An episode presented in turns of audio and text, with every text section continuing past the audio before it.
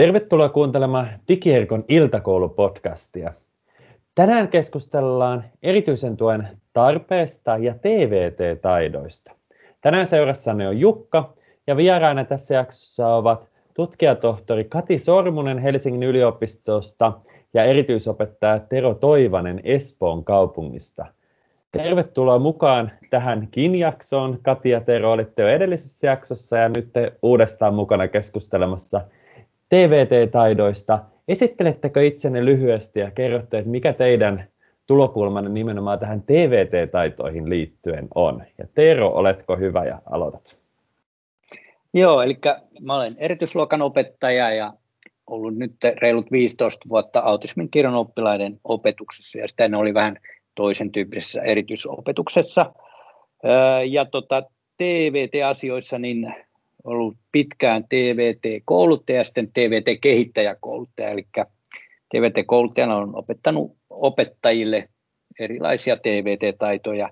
Se TVT-kehittäjäkouluttajana mä olen niin kuin sitten taas niin kuin kouluihin yhteyksissä rehtoriin ja sinne tota, johtoryhmiin, tota, TT-vastuuopettajiin ja TVT-ryhmiin, mitä siellä on, jos, ja sitten niin kuin tukee niiden koulujen TVT-taitojen kehittämistä.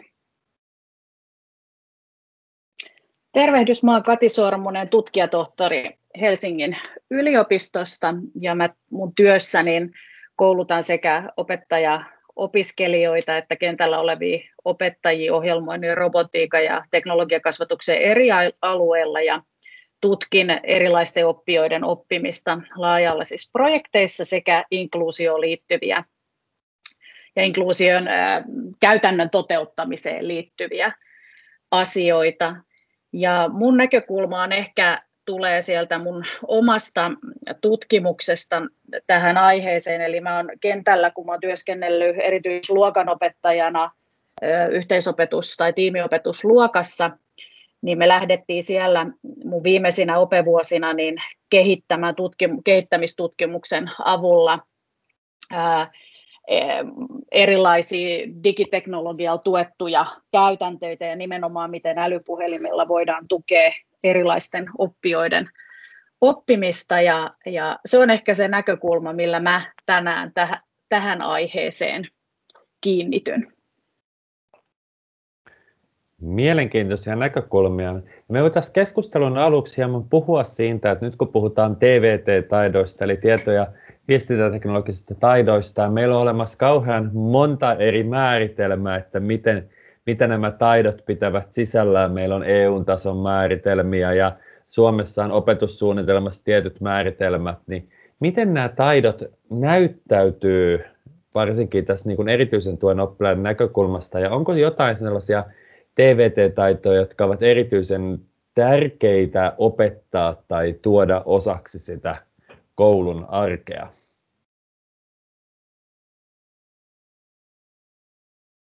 Hmm, on hieman vaikea kysymys, koska ää, mä lähestyn tota, sit sen pelaajaoppimisen näkökulmasta tosi pitkälle. Ja tota, ää, jos mä ajattelen nimenomaan näitä oppilaita, niin jos sä saat niihin oppilaisiin tai saat tuettua sitä oppilaiden tällaista pelaajaoppimisnäkökulmaa, jolla mä tarkoitan sitä, että sä lähdet kokeilemaan asioita ja sä et pelkää vaikka vähän epäonnistua ja sä pystyt niin kuin tavallaan kysyä kaverilta apua, jos et sä osaa jotain juttua ratkaista. Niin se on oikeastaan mun mielestä se kaikista tärkein taito, koska silloin sä pystyt oppimaan ihan minkä hyvänsä teknologian. Ja siihen liittyy monia muitakin asioita, että sä pystyt osaat käyttää esimerkiksi nettissä, osaat googlata asioita, jos sulla on joku asia, mitä sä et osaa ja sä voit kysyä kaverilta, kuten mä tuosta sanoin, tai sitten jopa siltä opettajaltakin voi kysyä. Ja niin kun, äh, silloin tota, mun mielestä se opettajan rooli on tosi tärkeä, että se ei ole sellainen, joka niin opettaa ja näyttää edessä ja muut tekee perässä, vaan enemmänkin sillä, että se tukee siihen, että se oppilas lähtee itse kokeilemaan erilaisia asioita. Jos tämä toimii hyvin, niin silloin ne oppilaat oppii ihan minkä vaan asiaa. Mä ehkä lisäisin tuohon Teron sen sellaisen niin kuin, opettajan tehtävän luoda sitä sellaista tarjoumaa. Eli voi olla, että sillä lapsella ei ole digitaalisia kokemuksia siellä kotona esimerkiksi, jolloin opettajana tehtävänä on tuoda niitä erilaisia tapoja, joilla se digitaalinen teknologia voi tukea oppimista. Et jos ajatellaan vaikka sitä meidän älypuhelin tutkimusta, niin, niin kyllä sieltä aika monta sellaista oppilasinnovaatiota tuli, mitä ehkä niin kuin huoltajatkaan tai me opettajat ei oltu ajateltu, että ne, ne tukisoppilaiden oppimista. Sitten on tosiaan tutkimuksesta kohta alkaa olla kymmenen vuotta, kun aineisto kerättiin, ja voi olla, että ne, on, niin kuin ne tavat on varmasti nyt monella käytössä, mutta esimerkiksi nyt sellaiset, että, että oppilas vaikka harjoitteli sanakokeeseen niin, että, että hän lausu sanat siihen ja sitten hän kuunteli niitä, tai että hän opiskeli vaikka historian jaksoa niin, että ne opiskeli ryhmässä niin, että ne itse keksi, että ne vuorotellen lukee vaikka oppikirjan kappaleet äänitteiksi ja sitten ne jakaa ne toisille, jolloin ne kuunteli kokeeseen sitä opetussisältöä. Eli tavallaan sellaisia niin kuin monilla, moninaisia innovatiivisia otteita. Ja tämä on ehkä nyt sitä laitteiden ja ohjelmistojen luovaa käyttöä ja sitä kokeilukulttuuria, niin kuin mistä Terokin puhui, mikä on tärkeää. Mutta sitten mä ajattelen, että, että TVT-taitoja on nimenomaan just se, että reflektoidaan sitä, että mikä on minun oppimista edistävää toimintaa. Ja sitten jos ajatellaan erityisen tuen oppilaita, niin mitkä on niitä tapoja, joilla mä voin kiertää sitä mun oppimisvaikeutta. Mutta sitten myös äh, TV-taitoja on mun mielestä niin kuin itsesäätelytaidot, että, että myöskin reflektio siihen, että miten, miten vaikuttaa mun hyvinvointiin vaikka se, että, että mä pelaan neljä tuntia putkeen, vaikuttaako se positiivisesti vai negatiivisesti, tai se saattaa olla positiivinen kokemus, jos siellä ollaan vaikka peliympäristössä vuorovaikutuksessa ikätovereiden kanssa – tai sitten, että miltä mun silmissä tuntuu, jos mä oon pientä näyttöä katsonut. Tai niin kuin sellaisia tavallaan itsereflektion taitoja, itsesäätelyn taitoja ää, myöskin. Joo, ne oli erinomaisia lisäyksiä. Kaikki, mitä Kati sanoi, niin on ihan ehdottomasti samaa mieltä.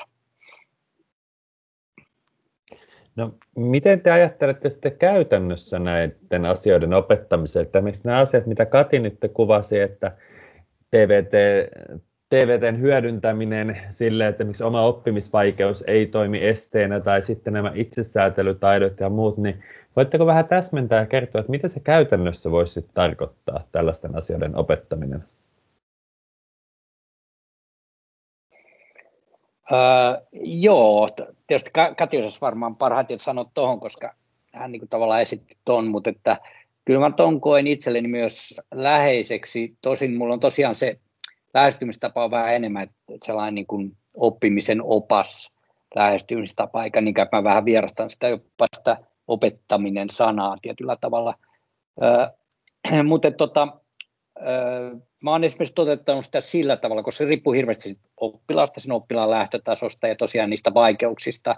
Mutta jos mä ajattelen niin tällaista, vähän mennään pidemmälle jo, niin, tota, niin se tarkoittaa mulle sitä, että sen oppilas itse osoittaa mulle osaamisensa sillä, sillä tavalla, kun hän itse haluaa, mutta että tota, hän joutuu tavallaan miettimään sitä, että miten hän sen osoittaa mulle.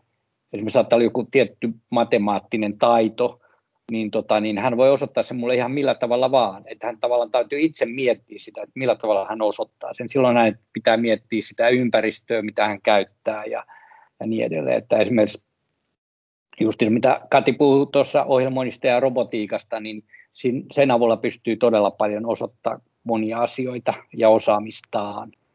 Ja sitten jos mennään taas sitten ihan sinne, missä tarvitaan todella paljon tukea, niin silloin myös niin kuin tavallaan se ää, siirtyy enemmän enemmän sitä painoa sinne ehkä sille opettajalle, eli opettajan pitää niin kuin löytää just ne ää, keinot, jotka liikkuu sen oppilaan lähikehityksen vyöhykkeellä, niin että hän, hän pystyy oikeasti tekemään niitä juttuja, että, että ei voi mennä sillä niin tavallaan, että sulla on joku hieno ideaali, ja sitten sä pistät sen oppilaan niin kuin menee siitä, vaan että sun pitää ottaa huomioon, mikä on se lähtötilanne sillä oppilaalla. Mutta että sä mahdollistat joka ainoalle oppilaalle, riippumatta esimerkiksi niistä kognitiivista taidoista, niin mahdollisuuden käyttää tieto- ja viestintäteknologiaa tota, oppimisen tukena.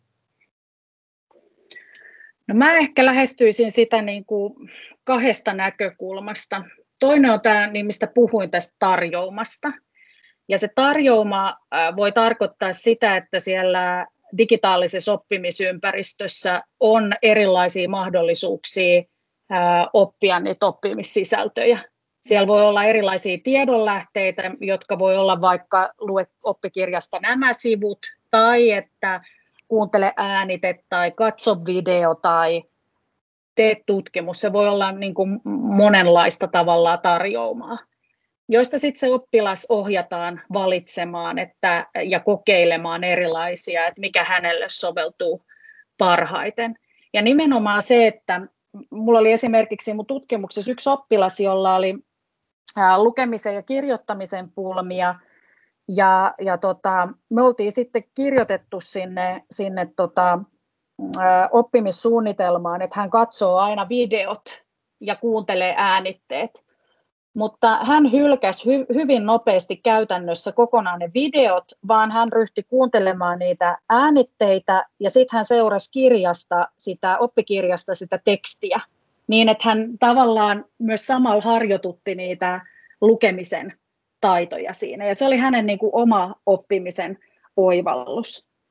Mutta toinen tarjoama on myös sitten se nimenomaan niin kuin erilaisiin digivälineisiin liittyen. että täytyy niin kuin ymmärtää se, että, että ne TV- ja taidot ei koske ainoastaan niitä tietokoneita tai tabletteja tai ää, sellaisia ohjelmistoja, tyypillisiä ohjelmistoja, kuten jotain esitysohjelmistoa, PowerPointia tai tekstinkäsittelyohjelmistoa, vaan se tarjoama pitää olla myös siellä ohjelmoinnin ja robotiikan puolella ihan tällaisen niin kuin koulutuksellisen tasa-arvon näkökulmasta myös, että kaikilla on mahdollisuus saada sellaisistakin teknologiasta kokemusta, ja etenkin jos me ajatellaan erityisen tuen oppilaita, niin usein heidän niin kuin jatkokoulutus on siellä toiseen asteella, toisella asteella siellä ammatillisessa koulutuksessa, ja hyvin monessa ammatillisen koulutuksen ää, niin kuin suun, suunnassa tai siinä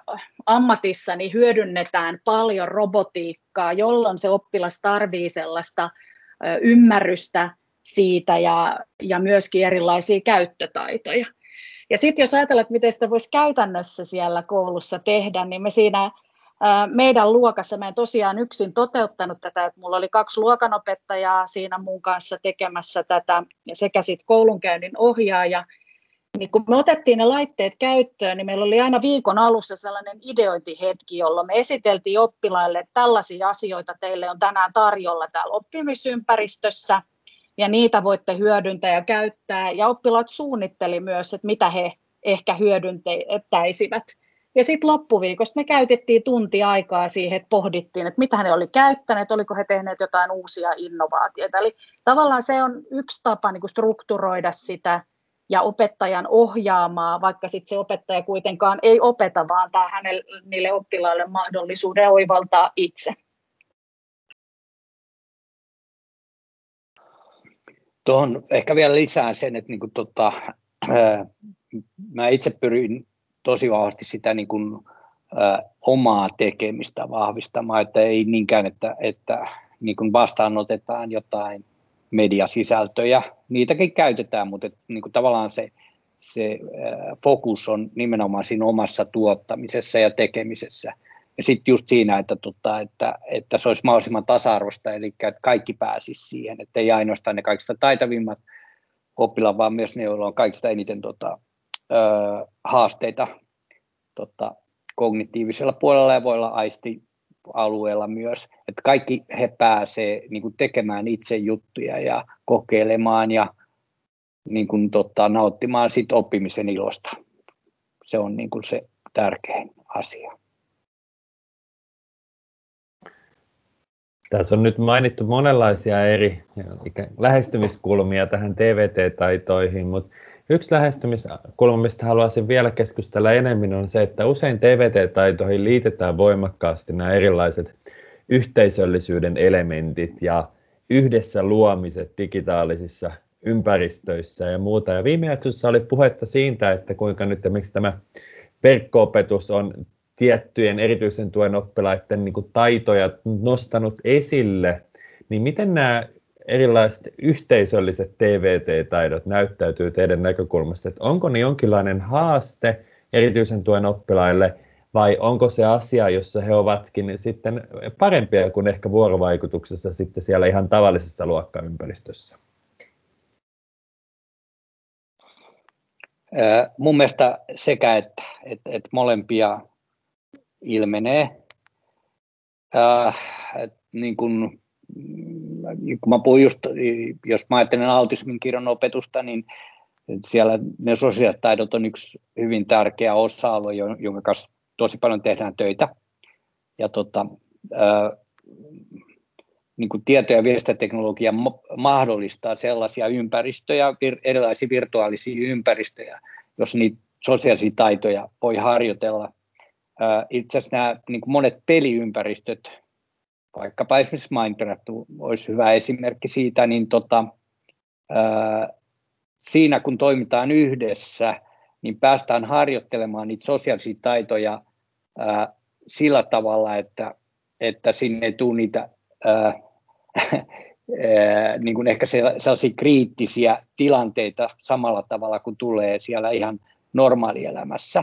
Eli tavallaan pääsee treenaamaan turvallisessa ympäristössä sitä kavereiden kohtaamista ja, ja siinä on sitten tiettyjä sääntöjä, pitää, mitä pitää noudattaa, että kaverit haluaa pitää sua mukana pelissä ja niin edelleen. Mutta sitten toisaalta siinä on se taas, että, että tota, jo halutessaan, niin sitä voi tehdä hyvin yksinään. Eli se ei niin kuin, tavallaan pakota sua siihen ö, sosiaaliseen kanssakäymiseen. Eli se, sen tyyppiset oppilaat, joita paljon kanssa löytyy autismin kirjon piiristä, kuten ihan se autismin sanakin kertoo, niin on sellaisia, jotka parhaiten saattaa viihtyä siinä ihan omassa seurassaan, eikä halua muiden kanssa olla kausti tekemisissä. Eli silloin se niin kuin saattaa ehkäistä myös tätä sosiaalista kanssakäymistä. Se varmaan onkin niin, että tavallaan millaisesta puhutaan, että jos me puhutaan siitä verkkovälitteisestä opiskelusta ja siinä niistä sosiaalisista taidoista, niin, niin kun siinä on niin monta, monta näkökulmaa, että voi olla, että joku oppilas hyötyy siitä, että hän näkee kasvojen eleet ja ilmeet ja käyttää niitä sen siinä sosiaalisessa vuorovaikutuksessa ja viestinnässä tai tarvitsee niitä, että, että ymmärtää tavalla viestin sisällön, tällaiset niin kuin sosiaaliset vihjeet, kun taas osalla voi olla, että ne on turhia, että niitä ei tarvita. Ähm, niin ehkä se on sellainen, sellainen asia, mikä pitää sit huomioida, että se opettajan täytyy äh, harjoitella, harjoitella niitä, eli samalla tavalla kuin harjoitellaan työskentelemään pareittain ja sitten pienryhmissä, niin näitä pitää myös verkkovälitteisesti harjoitella erilaisissa sit sellaisissa jakoryhmissä sit siellä verkko-opetusalustalla. Ja, ja tota, myöskin täytyy muistaa, että, että sellaista yhteisöllisyyttä voidaan tehdä myös verkkovälitteisesti, jos ajatellaan vaikka etäopetustilannetta että voidaan tehdä erilaisia ryhmätehtäviä, joko niissä niin kuin pienryhmätilanteissa, tai sitten voidaan tehdä er, niin kuin luovasti erilaisia leikkejä siellä niiden oppilaiden kanssa.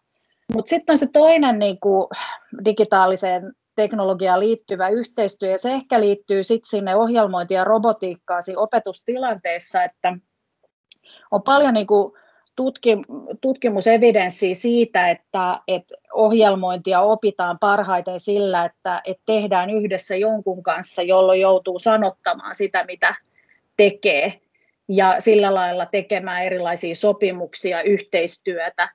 Ja, ja ei pelkästään ehkä siinä ohjelmoinnissa, vaan sit myöskin, niin kuin, jos ajatellaan sellaista luovaa tuottamista, jossa tehdään ää, vaikka maker-työskentelyssä erilaisia keksintöjä tai tai, tai sovelletaan sitä, sitä ohjelmoinnin osaamista jossain jossain tota, ää, tällaisissa töissä, jossa on automaatioa ja ää, mukana.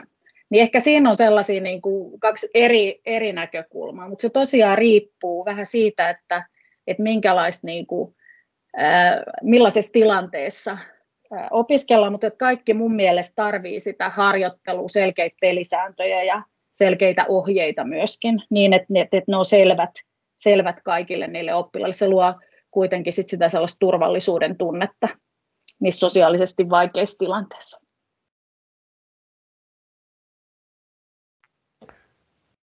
Rupesin Katin vastausta kuunnellessani miettimään, että mitä minä esimerkiksi opettajana tiedän vaikka verkkovälitteisen yhteistyön vaiheittaisesta opettamisesta lapsille ja rupesin miettimään, että no sehän onkin aika vaikea asia loppujen lopuksi. Niin mitä sanoo Tero, onko se sellainen asia, mikä on helppo tavalla opettajan käytössä olevilla työvälineillä ja osaamisella opettaa, vai onko se jonkinlainen vieras alue, johon vaadittaisiin sitten lisäkouluttautumista tai jollain tapaa lisäharjaantumista? Ää, mä en ole kauheasti törmännyt tuohon ongelmaan. Mä mietin just, että miksi mä en ole törmännyt kauheasti tuohon ongelmaan. Ää, mä luulen, että se johtuu sellaista niin kuin laajemmasta niin kuin toimintakulttuurista, millä, millä niin kuin me toimitaan siellä missä mä itse opetan niissä ryhmissä, eli se on niin kuin sellaista, niin kuin tavallaan oppilaat on oppinut aika suureen itseohjautuvuuteen. Mä totta kai seuraan kaikkea päältä, mutta mä en niinkään asettele sääntöjä ja, ja tota, ohjeita, että nyt tehdään tätä ja tätä seuraavaksi. Paitsi, että sitten mä teen niin sellaisen ää, ylästruktuuri, voisi sanoa näin, että tähän ja tähän aikaan tapahtuu tätä ja tätä. Mutta sitten, että miten se tapahtuu siellä sen tapahtumisen sisällä, niin siinä niin kuin aika pitkälle niin kuin tota, oppilaat ohjautuu itse. Ja tietysti riippuu tosi paljon taas niistä tota, taidoista, joita, joita sillä oppilaalla on. Eli mä aina rakennan sen systeemin sen mukaan, että minkälaiset taidot niillä oppilailla on, ja totta kai se riippuu myös siitä ryhmästä, että minkälainen se ryhmädynamiikka on. Eli ei siinä ole niin kuin yhtä selkeää ratkaisua eikä ainakaan mistään oppikirjasta, että otanpa tämän ratkaisun ja mennään, se ei toimi niin vaan. Että, että se, mun mielestä se tärkeänä se on niin se oppilas, oppilaan tuntemus, että sä tunnet ne oppilaat tosi hyvin. Ja sitten tietysti se, että, että se ryhmään on syntynyt sellainen sisäinen luottamuksen ilmapiiri, ja tota, että et, et se niin rakentaa, sille se rakentuu tosi paljon se, se, miten se sitten järjestyy lopulta ja sitä on tosi vaikea mitata. Data on vaikea saada. Toki varmaan riippuu tuo Jukan kysymys vähän siitä, että, että mikä se on se tehtävä. Jos ajattelee vaikka jotain pieniä oppilaita tai miksei nyt isompiakin, mä mietin vaikka oman työyhteisön tällaisia yhteisöllisiä menetelmiä siellä verkkoympäristössä tai tällaisessa verkkoyhteyden yhteydessä, kun ollaan, niin jo sellaiset niin kuin lyhyet tehtävät, että, että laitetaan kaksi ihmistä yhteen pienryhmähuoneeseen, breakout roomiin, ja heillä on tehtävänä tehdä vaikka selvittää, mitä yhteistä heillä on keskustelemalla, ja sitten se kerrotaan yleisesti niin siellä isommassa ryhmässä. Eli minusta ne on ehkä sellaiset ne tavat siitä, että mitä me ollaan totuttu tekemään siellä luokkahuoneessa sen niin kuin niiden sosiaalisten taitojen tukemiseksi, että miten ne siirretään tai mitkä voisi toimia siellä verkossa. Ja sitten mä oon itse huomannut sen, että jos ajatellaan vaikka yhteisöllistä kirjoittamista jossain verkkodokumentissa, niin kyllä mä lähdin silloin niin kuin alakoulun oppilaiden, mulla oli tosiaan viimeksi oli vitoskutoset, joita opetin niin heidän kanssa kirjoitettiin kyllä aika selkeä niin kuin sellainen työnjako-ohjeistus, jolla me hyvin vahvasti ohjattiin heitä, että miten heidän kannattaa suunnitella se heidän työskentelynsä. Ettei käy niin, että ollaan ää, sovittu vaikka, että kolme työstää jotain samaa kirjoitelmaa ja eka päättääkin vasta edellisenä iltana ennen kuin pitää palauttaa, niin lähteä sitä työstämään, jolloin kaksi muuta niin on helisemässä, että koska on mun vuoro tehdä, kun me oltiin sovittu, että toi eka aloittaa tämän. Niin tavallaan mä joudun, joudun välillä, tai en mä tiedä joudunko, mutta mä oon tehnyt sitä myöskin tuolla niin kuin opettajaopiskelijoiden kanssa, että mä annan heille aikaa, että tehkää sopimus, että millainen teidän aikataulu on, miten te työstätte tätä tehtävää yhdessä ja tehkää ne sopimukset nyt niin, että, että he saa sen rullaamaan. En tiedä, tarvisiko ne aikuiset sitä, mutta että mä oon tavallaan myöskin sillä mallintanut sitä, että miten niiden oppilaiden kanssa kannattaa sitä strukturoida sitä toimintaa ja nimenomaan siihen työnohjaukseen liittyen. Ja se on ehkä sellainen oma kokemus sen ison tiimiopetusryhmän kanssa, mikä meillä oli, että, että sai parasta jälkeä opettajana lukea tai, tai tarkastaa niitä tehtäviä, jos oli itse ollut huolellinen se ohjeistuksen kanssa. En tiedä, vastaisiko tämä nyt Jukka sun kysymykseen. Kyllä vastasi oikein hyvinkin. No, tässä korostettiin nyt sitä itseohjautuvuuden merkitystä ja sitä, miten siihen voidaan tuoda tavallaan työvälineitä ja vaikuttaa ohjeistuksen avulla, mutta miten te näette sitten niin kuin eri toimijoiden roolit tässä TVT-taitojen kehittymisessä? Että nyt ollaan puhuttu aika paljon siitä oppijan ja opettajan näkökulmasta, mutta miten ajattelette missä laaja-alaisen erityisopettajan tai koulunkäynnin ohjaajan roolin siinä TVT-taitojen kehittymisen tukemisessa?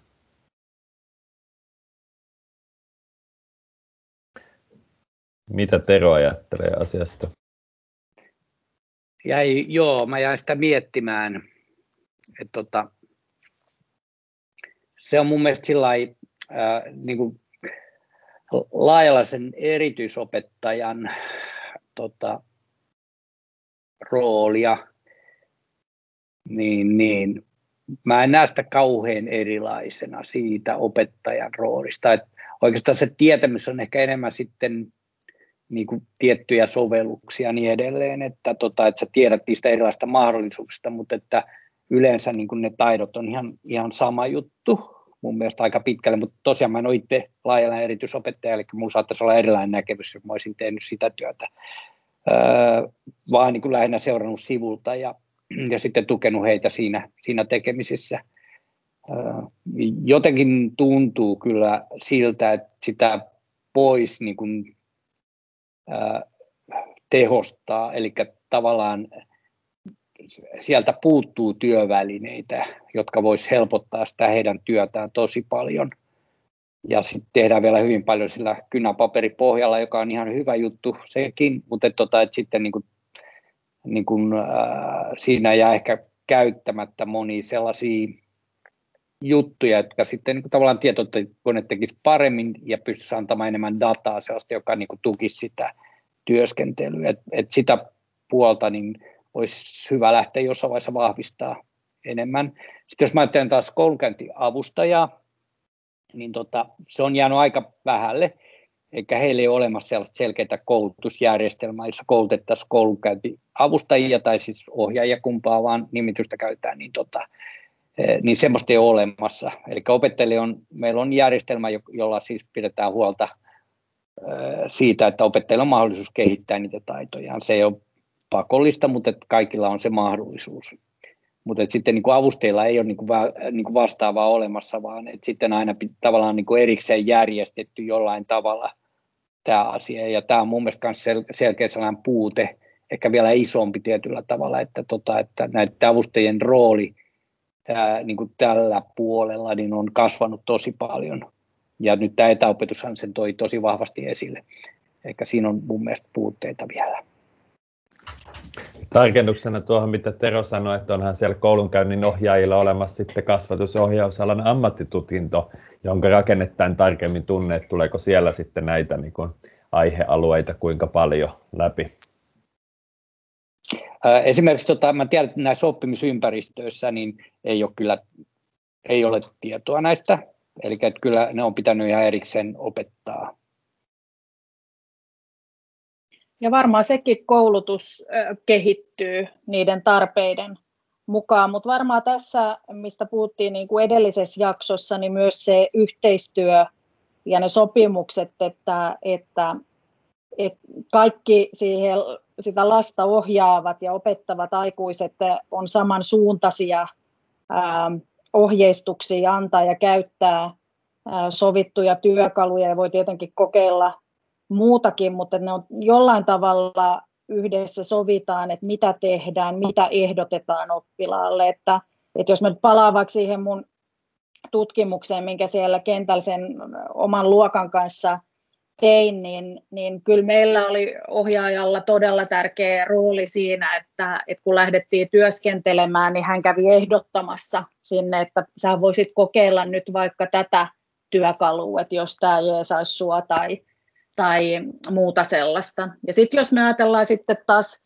verkkovälitteistä yhteistyötä ja vaikka nyt sitten siellä pienryhmissä työskentelyä siellä, siellä tota verkkoyhteysalustalla, niin mikään hän ei estä sitä opettajaa tai ohjaajaa liittymästä sellaiseen tilanteeseen. Ja ihan samalla tavalla kuin jos tuetaan vaikka ryhmätyöskentelyyn, niin se voi olla siellä aikuinen sanottamassa tai esittämässä kysymyksiä että, tai ohjaamassa sitä työskentelyä, kun ihan samalla tavalla kuin siellä luokkatilanteessakin olisi, että emme näe sitä, sitä sellaisena niin kuin esteenä. Ehkä taas peräänkuulutaan sitä sellaista kokeilukulttuuria, innovatiivisia ää, kokeiluja sinne, sinne niihin ää, tällaiseen niin kuin verkkovälitteiseen yhteistyöhön. Mä haluaisin tuosta vielä nostaa esille yhden, yhden jutun, joka ei tullut tuossa niin kuin nimenomaan tuosta autismin kirjon opetuksen näkökulmasta. Se kyllä pätee ainakin osaan muistakin tällaiseen, jos puhutaan nimenomaan tällaisesta pienryhmään sijoitetusta oppilaasta. Eikä se tilanne on aika erityyppinen kuin silloin, kun ollaan tällaisten isojen luokkien kanssa tekemisissä. Ja tota, että miksi se pienryhmä on voi olla hyvin tärkeä sille, niille tietyille oppilaille, on just se, että, tota, että se mun työ, niin kuin tärkein asia siinä on se jatkuva reflektointi, että sä oot koko ajan seuraa sitä oppilaan olotilaa niin kuin todella tarkasti ja sä niin kuin tavallaan oot valmis koko ajan muuttamaan sitä toimintaa sen mukaan, että mitä siinä oppilaassa tapahtuu ihan reaaliaikaisesti. Oikeastaan se on niin kuin mun mielestä edellytys sille, että se voi toimia se opetus. Eli sä et voi sillä tavalla niin kuin edellisenä iltana tehdä jotain suunnitelmaa ja sitten seuraavana päivänä mennä sitä läpi, vaan että, tota, että sulla on erilaisia ideoita ja sitten sen mukaan, että minkälainen se tilanne on siellä, siellä luokassa ja, ja kunkin yksittäisen oppilaan osalta, niin sä tota, sitten ää, niin kuin luovasti muokkaat sitä päivää sen mukaisesti. Mä oon huomannut sen niin kuin vuosien mittaan, että sillä ei tota, sä saat sen jutun toimimaan sellaisissa ryhmissä, jotka on äärimmäisen haastavia. Ja tota, et siinä on vähän niin kuin eri näkökulma. Mä ymmärrän hyvin toi, mitä Kati kertoo, koska siinä on sitten niin kuin isommasta ryhmästä kysymys, niin silloin se, tota, se täytyy niin kuin eri tavalla strukturoida se toiminta kuin silloin, kun ollaan tällaisen pienen ryhmän kanssa tekemisissä, joka on niin kuin tosi räjähdysaltis mutta tämä, mä halusin tuoda tämän esille, koska tämä on niin kuin sitä reaalitilannetta siellä luokkahuoneessa. Ja sama räjähdysalttiushan saattaa olla siellä ihan yleisopetukseen integroiduissakin tai inkluusioryhmissäkin. Että kyllä se vaatii opettajat sellaista sensitiivisyyttä siihen, siihen tilanteeseen ja, ja, ja tota, adaptoitumista niihin erilaisiin tehtäviin. On ihan hyvä, että on takataskussa jotain jotain, jotain tota ylimääräistä tai jotain, mihin tarttua, sit jos on haasteita lennosta keksiä uusia tapoja työskennellä.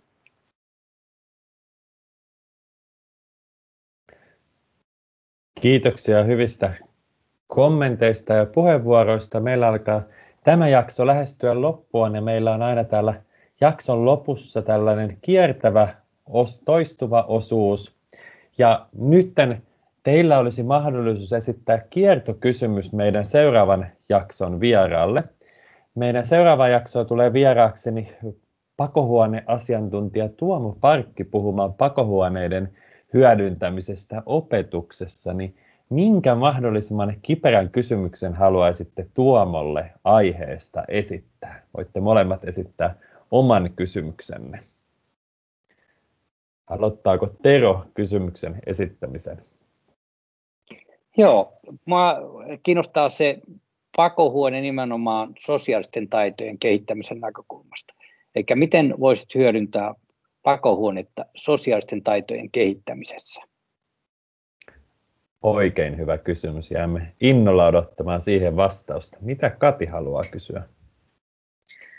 Mua taas kiinnostaa ne tehtävät, mitä siellä on. Että mulla on itsellä hyvin kapea kokemus noista pako, pakopeleistä. mutta mua kiinnostaisi, että miten niistä tehtävästä saadaan sellaisia, ettei ne tue vain pinnallista tai tietyn alueen oppimista. Eli tehtävien laadinta mua kiinnostaa, että miten niistä saadaan mahdollisimman hyviä. Mielenkiintoinen kysymys sieltäkin.